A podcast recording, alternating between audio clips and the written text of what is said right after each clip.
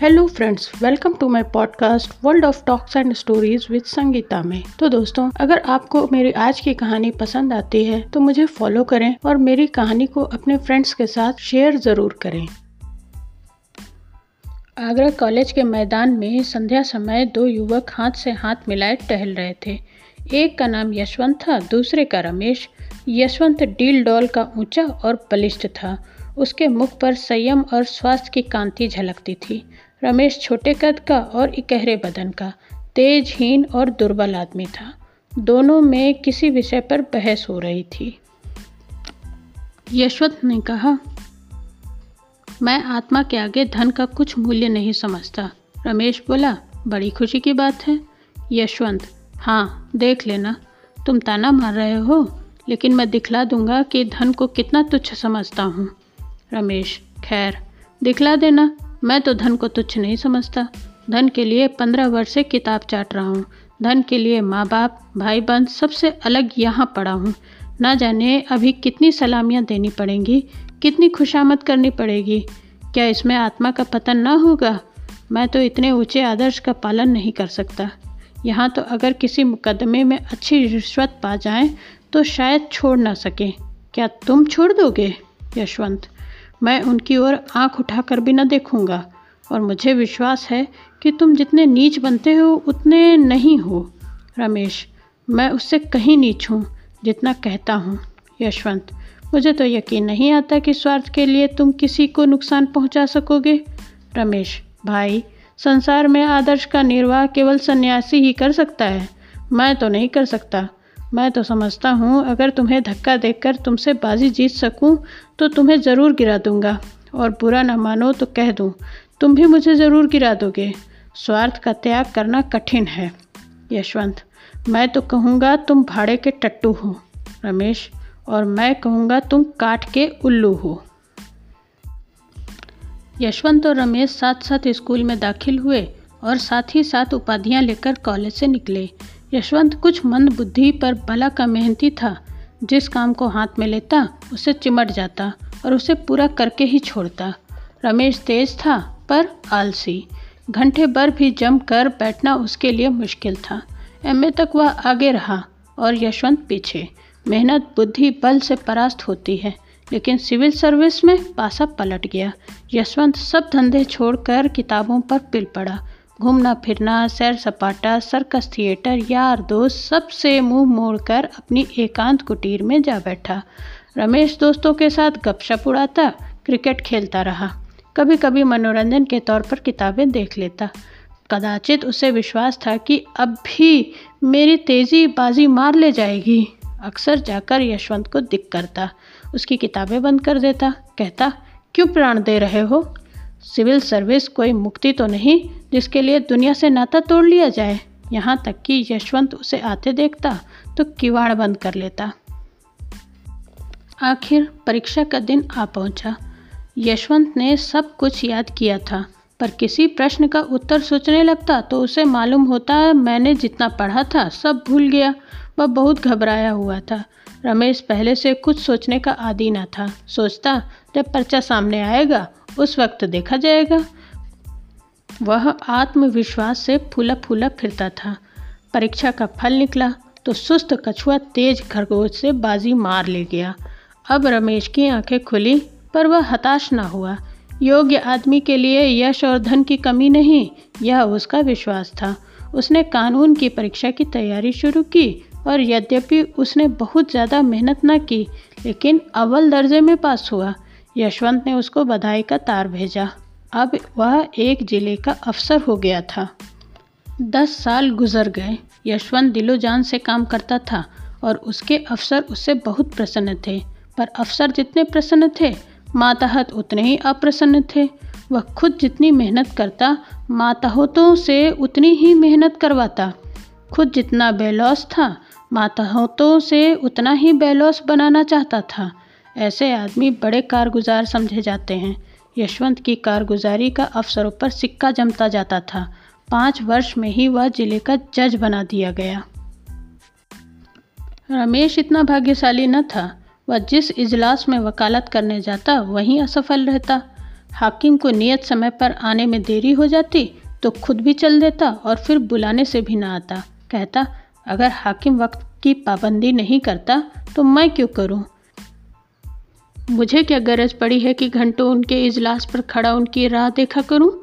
बस इतनी निर्भीकता से कहता कि खुशामद के आदि हुक्काम की निगाहों में उसकी निर्भीकता गुस्ताखी मालूम होती। सहनशीलता उसे छू ही नहीं गई थी।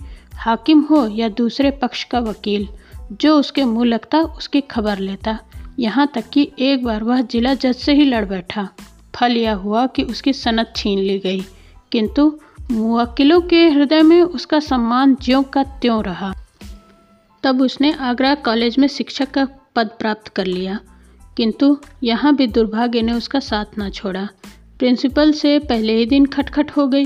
प्रिंसिपल का सिद्धांत यह था कि विद्यार्थियों को राजनीति से अलग रहना चाहिए। वह अपने कॉलेज के किसी छात्र को किसी राजनीतिक जलसे में शरीक न होने देते।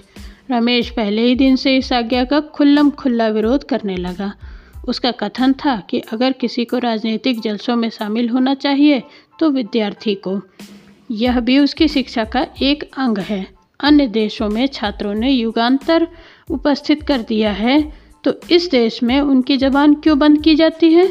इसका फल यह हुआ कि साल खत्म होने से पहले ही रमेश को इस्तीफा देना पड़ा, किंतु विद्यार्थियों पर उसका दबाव तिल भर भी कम न हुआ। इस भांति कुछ तो अपने स्वभाव और कुछ परिस्थितियों ने रमेश को मार मार कर हाकिम बना दिया। पहले मुवक्किलों का पक्ष लेकर अदालत से लड़ा, फिर छात्रों का पक्ष लेकर प्रिंसिपल से रार मोल ली और अब प्रजा का पक्ष लेकर सरकार को चुनौती दी। वह स्वभाव से निर्भीक, आदर्शवादी, सत्यभक्त तथा आत्माभिमानी था। ऐसे प्राणी के लिए प्रजा सेवक बनने के सिवा और उपाय ही क्या था? समाचार पत्रों में वर्तमान परिस्थिति पर उसके लेख निकलने लगे।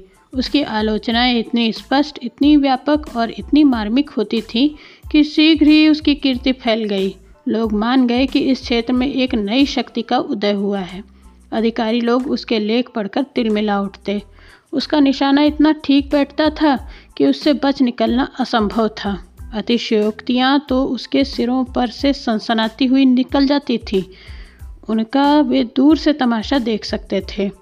अभिज्ञताओं की वे उपेक्षा कर सकते थे, पर ये सब शस्त्र उसके पास पहुँचते ही ना थे, रास्ते में ही गिर पड़ते। पर रमेश के निशाने सिरों पर बैठते और अधिकारियों में हलचल और हाहाकार मचा देते थे। देश की राजनीतिक स्थिति चिंताजनक हो रही थी। यशवंत अपने पुराने मित्र के लेखों को पढ़ पढ़कर काँप उठते थे। भय होता कहीं वह कानून के पंजे में आ न जाए। बार बार उसे सनियत रहने की ताकीद करते। बार बार मिन्नतें करते कि ज़रा अपनी कलम को नरम कर दो। जानबूझकर क्यों विषधर कानून के मुँह में उंगली डालते हो? लेकिन रमेश को नृतत्व का नशा चढ़ा हुआ था। वह इन पत्रों का जवाब तक न देता था। पाँचवें साल यशवंत बदल कर आगरे का जिला जज हो गया। देश की राजनीतिक दशा चिंताजनक हो रही थी। खुफिया पुलिस ने एक तूफ़ान खड़ा कर दिया था। उसकी कपोल कल्पित कथाएँ सुन सुनकर हुक्कामों की रूह फना हो रही थी। कहीं अखबारों का मुँह बंद कर दिया जाता, कहीं प्रजा के नेताओं का। खुफिया पुलिस ने अपना उल्लू सीधा करने के लिए हुक्कामों के कुछ इस तरह कान भरे कि उन्हें हर एक स्वतंत्र विचार रखने वाला आदमी खूनी और कातिल नज़र आने लगा। रमेश, यह अंधेर देख कर चुप बैठने वाला मनुष्य न था। जो जो अधिकारियों की निरंकुशता बढ़ती गई त्यों तो उसका भी जोश बढ़ता गया। रोज़ कहीं ना कहीं व्याख्यान देता और उसके प्राय सभी व्याख्यान विद्रोहात्मक भावों से भरे होते। स्पष्ट और खरी बातें कहना ही विद्रोह है। अगर किसी का राजनीतिक भाषण विद्रोहात्मक नहीं माना जाए तो समझ लो, उसने अपने आंतरिक भावों को गुप्त रखा है। उसके दिल में जो कुछ है उसे ज़ुबान पर लाने का साहस उसमें नहीं है। रमेश ने मनोभावों को गुप्त रखना सीखा ही ना था।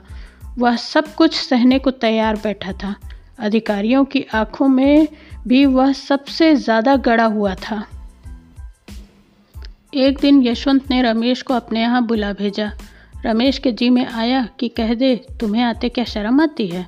आखिर हो तो गुलाम ही। लेकिन फिर कुछ सोच कर कहला भेजा, कल शाम को आऊँगा।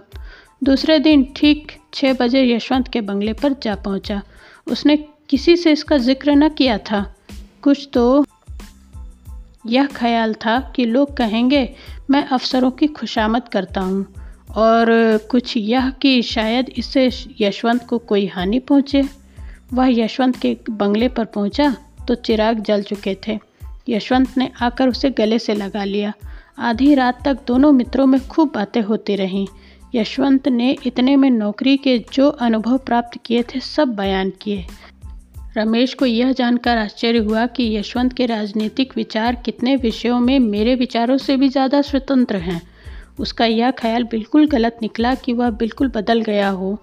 वफादारी के राग लापता होगा, रमेश ने कहा। भले आदमी, तुम इतने जले हुए हो तो छोड़ क्यों नहीं देते नौकरी? और कुछ न सही, अपनी आत्मा की रक्षा तो कर सकोगे? यशवंत, मेरी चिंता पीछे करना। इस समय अपनी चिंता करो। मैंने तुम्हें सावधान करने को बुलाया है। इस वक्त सरकार की नज़र में तुम बेतरह खटक रहे हो। मुझे भय है कि तुम कहीं पकड़े न जाओ। रमेश, इसके लिए तो मैं तैयार बैठा हूँ। यशवंत, आखिर आग में कूदने से लाभ ही क्या? रमेश, हानि लाभ देखना मेरा काम नहीं। मेरा काम तो अपने कर्तव्य का पालन करना है। यशवंत हठी तो तुम सदा के हो, मगर मौका नाजुक है। संभले रहना ही अच्छा है। अगर मैं देखता कि जनता में वास्तविक जागृति है तो तुमसे पहले ही मैदान में आता। पर जब देखता हूँ कि अपने ही मरे स्वर्ग देखना है तो आगे कदम रखने की हिम्मत न पड़ती। दोनों दोस्तों में देर तक बातें की। कॉलेज के दिन याद आए, सहपाठियों के लिए कॉलेज की पुरानी स्मृतियाँ, मनोरंजन और हास्य का अविरल स्रोत हुआ करती हैं। अध्यापकों पर आलोचनाएँ हुई। कौन कौन साथी क्या कर रहा है, इसकी चर्चा हुई। बिल्कुल यह मालूम होता था कि दोनों अब भी कॉलेज के छात्र हैं। गंभीरता नाम को भी न थी। रात ज़्यादा हो गई। भोजन करते करते एक बज गया।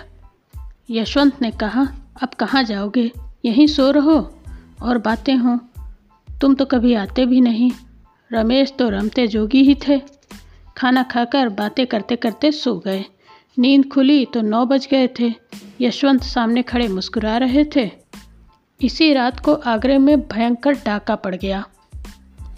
रमेश दस बजे घर पहुँचे तो देखा पुलिस ने उनका मकान घेर रखा है।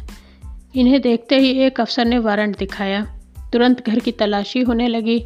मालूम नहीं क्यों कर रमेश के मेज़ की दराज में एक पिस्तौल निकल आई। फिर क्या था? हाथों में हथकड़ी पड़ गई। अब किसे उनके डाके में शरीक होने से इनकार हो सकता था? और भी कितने ही आदमियों पर आफत आ गई। सभी प्रमुख नेता चुन लिए गए। मुकदमा चलने लगा। औरों की बात को ईश्वर जाने पर रमेश निरपराध था। इसका उसके पास ऐसा प्रबल प्रमाण था जिसकी सत्यता से किसी को इनकार न हो सकता था। पर क्या वह इस प्रमाण का उपयोग कर सकता था? रमेश ने सोचा यशवंत स्वयं मेरे वकील द्वारा सफ़ाई के गवाहों में अपना नाम लिखवाने का प्रस्ताव करेगा। मुझे निर्दोष जानते हुए वह मुझे कभी जेल न जाने देगा। वह इतना हृदय शून्य नहीं, लेकिन दिन गुजरते जाते और यशवंत की ओर से इस प्रकार का कोई प्रस्ताव न होता था। रमेश खुद संकोचवश उसका नाम लिखाते हुए डरते थे। ना जाने इसमें क्या बाधा हो। अपनी रक्षा के लिए उसे संकट में न डालना चाहते थे। यशवंत हृदय शून्य न थे, भाव शून्य न थे, लेकिन कर्म शून्य थे। उन्हें अपने परम मित्र को निर्दोष मारे जाते देखकर दुख होता था।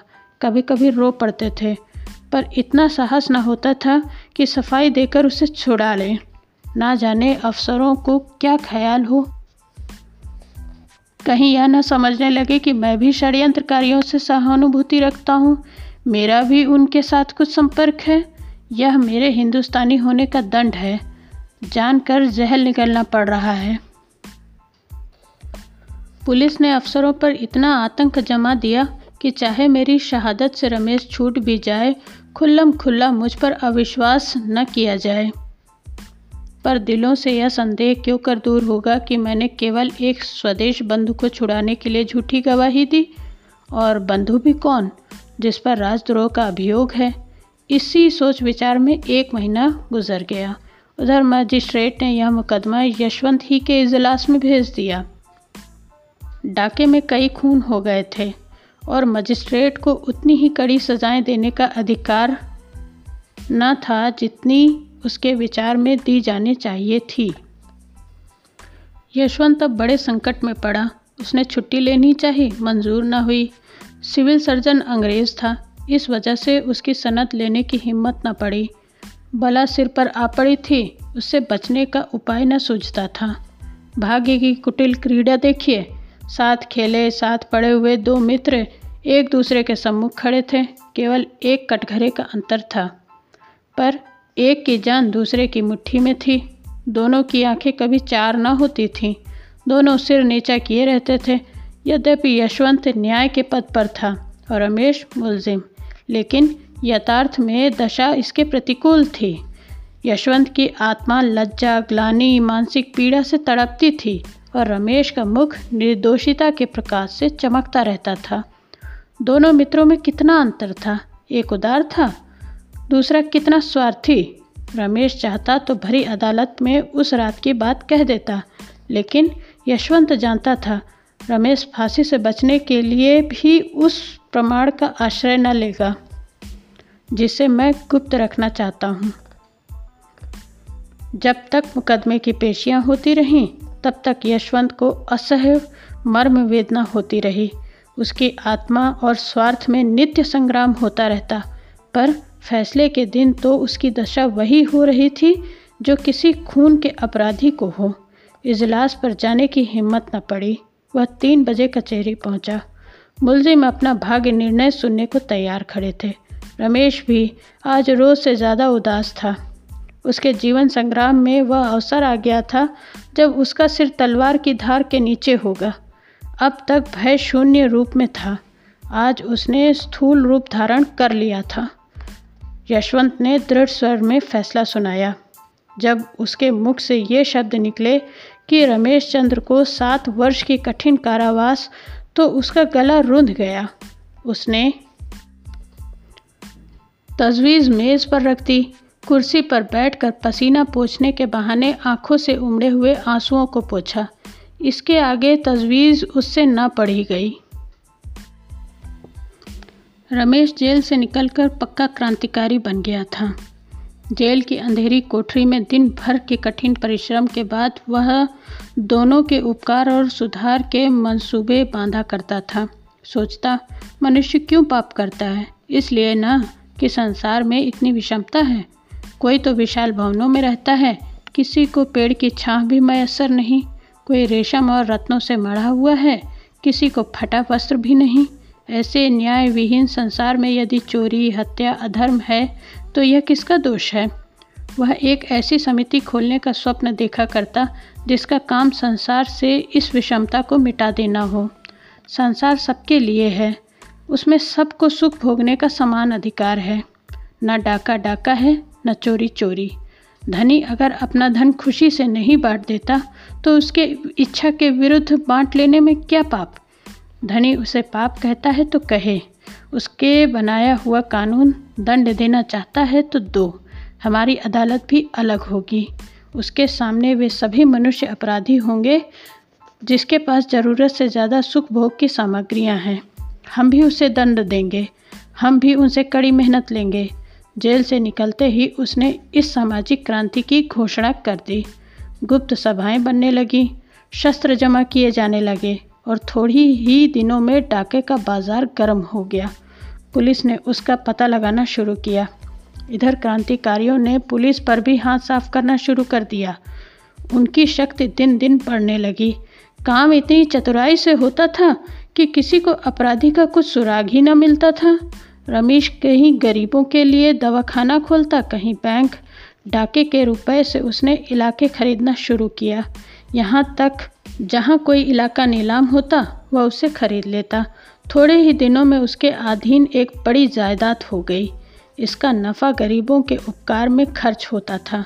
तुर्रा यह भी जानते थे, यह रमेश की करामात है, पर किसी की मुँह खोलने की हिम्मत न होती थी। सभ्य समाज की दृष्टि में रमेश से ज़्यादा घृणित और कोई प्राणी संसार में न था। लोग उसका नाम सुन कानों पर हाथ रख लेते थे। शायद उसे प्यासों मरता देखकर कोई एक बूंद पानी भी उसके मुँह में न डालता। लेकिन किसी की मजाल न थी कि वह उस पर आक्षेप कर सके।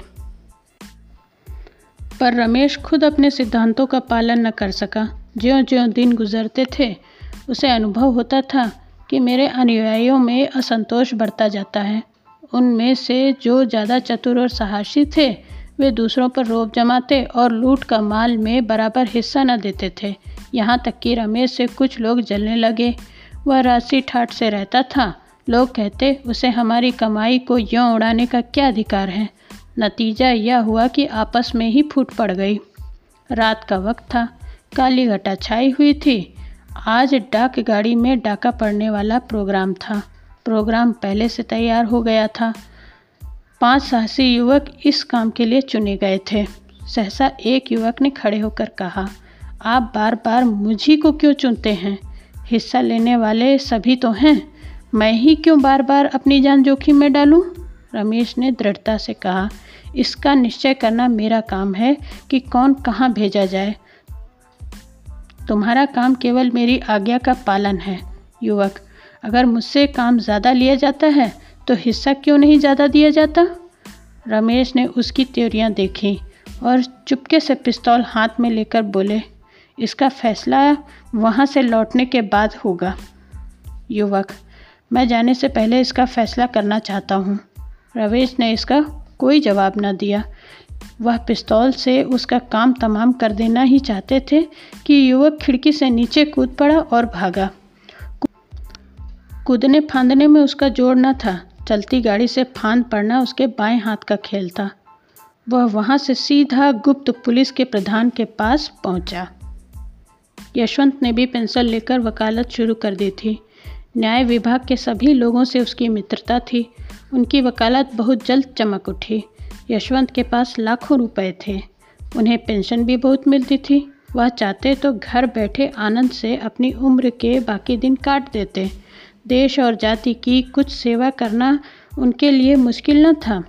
ऐसे ही पुरुषों से निस्वार्थ सेवा की आशा की जा सकती है।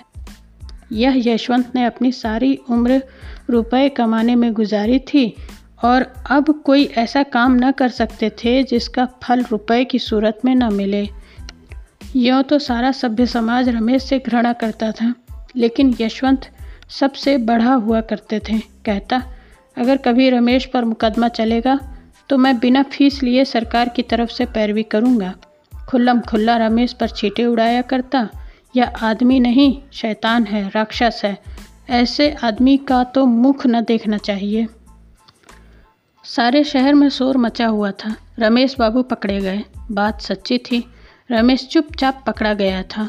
उसी युवक ने जो रमेश के सामने कूद कर भागा था पुलिस के प्रधान से सारा कच्चा चिट्ठा बयान कर दिया था। अपहरण और हत्या का कैसा रोमांचकारी, कैसा पैशाचिक, कैसा पापपूर्ण वृत्तांत था। भद्र समुदाय बगले बजाता। सेठों के घरों में घी के चिराग जलते थे। उनके सिर पर एक नंगी तलवार लटकी रहती थी। आज वह हट गई। अब वे मीठी नींद सो सकते थे। अखबारों में रमेश के हथकंडे छपने लगे। वे बातें जो अब तक मारे भय के किसी की ज़बान पर ना आती, अब अखबारों में निकलने लगी। उन्हें पढ़कर पता चलता कि रमेश ने कितना अंधेर मचा रखा था। कितने ही राजे और रईस उसे माहवार टैक्स दिया करते थे। उसका पुर्जा पहुँचता, फला तारीख को इतने रुपए भेज दो। किसकी मजाल थी कि उसका हुक्म टाल सके? वह जनता के हित के लिए जो काम करता, उसके लिए भी अमीरों से चंदे लिए थे। रकम लिखना रमेश का काम था। अमीर को बिना कान पूछ हिलाए वह रकम दे देनी पड़ती थी। लेकिन भद्र समुदाय जितना ही प्रसन्न था, जनता उतनी ही दुखी। अब कौन पुलिस वालों के अत्याचार से उनकी रक्षा करेगा? कौन सेठों के जुल्म से उन्हें बचाएगा? कौन उनके लड़कों के लिए कला कौशल के मदरसे खोलेगा? अब किसके बल पर कूदेंगे? वह सब अनाथ थे। वही उनका अवलंब था। अब वे किसका मुँह ताकेंगे? किसको अपनी फरियाद सुनाएँगे? पुलिस शहादतें जमा कर रही थी। सरकारी वकील ज़ोरों से मुकदमा चलाने की तैयारी कर रहा था।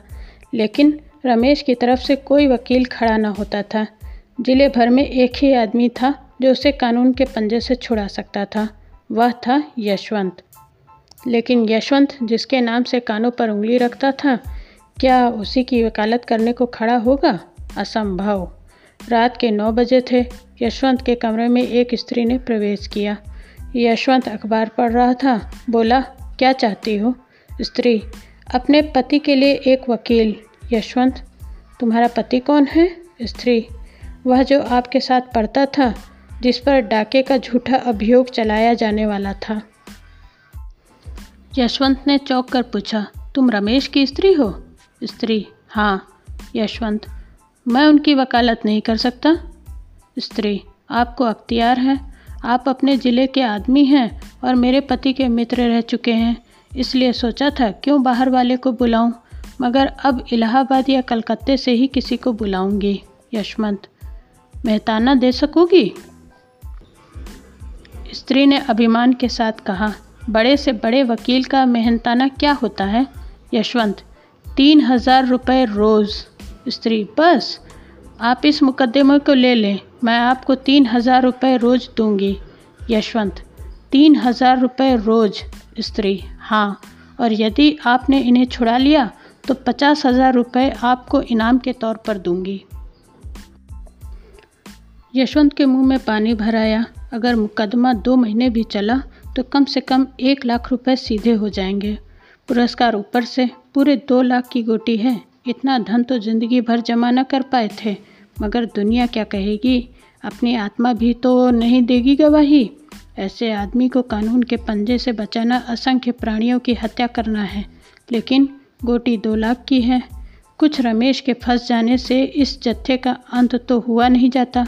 ऐसे चेले चापड़ तो रहेंगे ही। शायद वे अब भी उपद्रव मचावें। फिर दो लाख की गुटी क्यों जाने दूँ? लेकिन मुझे कहीं मुँह दिखाने की जगह न रहेगी। ना सही। जिसका जी चाहे, खुश हो। जिसका चाहे नाराज़। ये दो लाख तो नहीं छोड़े जाते। कुछ मैं किसी को गला तो नहीं दबा रहा। चोरी तो नहीं कर रहा। अपराधियों की रक्षा करना तो मेरा काम ही है। सहसा स्त्री ने पूछा, आप जवाब देते हैं? यशवंत, मैं कल जवाब दूँगा। ज़रा सोच लूँ। स्त्री, नहीं मुझे इतनी फुर्सत नहीं है। अगर आपको कुछ उलझन हो तो साफ़ साफ़ कह दीजिए, मैं और प्रबंध करूँ। यशवंत को और विचार करने का अवसर न मिला। जल्दी से फैसला स्वार्थ की ओर झुकता है। यहाँ हानि की संभावना नहीं रहती।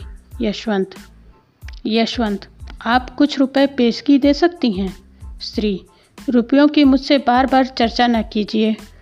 उसकी जान के सामने रुपए की क्या हस्ती है? आप जितनी रकम चाहें मुझसे ले लें। आप चाहें उन्हें छुड़ा न सकें, लेकिन सरकार के दांत खट्टे ज़रूर कर दें। यशवंत, खैर, मैं ही वकील हो जाऊँगा। कुछ पुरानी दोस्ती का निर्वाह भी तो करना चाहिए। पुलिस ने एड़ी चोटी का ज़ोर लगाया। सैकड़ों शहादतें की। मुखबिर तो पूरी गाथा ही सुना दी। लेकिन यशवंत ने कुछ ऐसी दलीलें दी, शहादतों को कुछ ऐसा झूठा सिद्ध किया और मुखबिर की कुछ ऐसी खबर ली कि रमेश बेदाग छूट गए। उन पर कोई अपराध सिद्ध न हुआ। यशवंत जैसे संयंत और विचारशील वकील का उनके पक्ष में खड़े हो जाना ही इसका प्रमाण था कि सरकार ने गलती की। संध्या का समय था। रमेश के द्वार पर शामियाना तना हुआ था। गरीबों को भोजन कराया जा रहा था। मित्रों की दावत हो रही थी। यह रमेश के छूटने का उत्सव था। यशवंत को चारों ओर से धन्यवाद मिल रहे थे। रमेश को बधाइयाँ दी जा रही थी। यशवंत बार बार रमेश से बोलना चाहता था, लेकिन रमेश उनकी ओर से मुँह फेर लेते थे। अब तक उन दोनों में एक भी बात ना हुई थी। आखिर यशवंत ने एक बार झुंझला कर कहा, तुम तो मुझसे इस तरह बैठे हुए हो, मानो मैंने तुम्हारे साथ कोई बुराई की है। रमेश, और आप क्या समझते हैं कि आपने मेरे साथ भलाई की है? पहले आपने मेरे इस लोक का सर्वनाश किया। अब की परलोक का पहले न्याय किया होता तो मेरी ज़िंदगी सुधर जाती और अब जेल जाने देते तो आकबत बन जाती, यशवंत। यह तो कहोगे कि इस मामले में कितने साहस से काम लेना पड़ा? रमेश, आपने साहस से काम नहीं लिया, स्वार्थ से काम लिया है। आप अपने स्वार्थ के भक्त हैं। मैं तो आपको भाड़े का टट्टू समझता हूँ। मैंने अपने जीवन का बहुत दुरुपयोग किया। लेकिन उसे आपके जीवन से बदलने को किसी दशा में तैयार नहीं हूँ। आप मुझसे धन्यवाद की आशा न रखें। तो मित्रों, यह कहानी बस यहीं तक। मुझे उम्मीद है आपको पसंद आई होगी। तो जल्द मिलते हैं एक नई कहानी के साथ। तब तक के लिए धन्यवाद।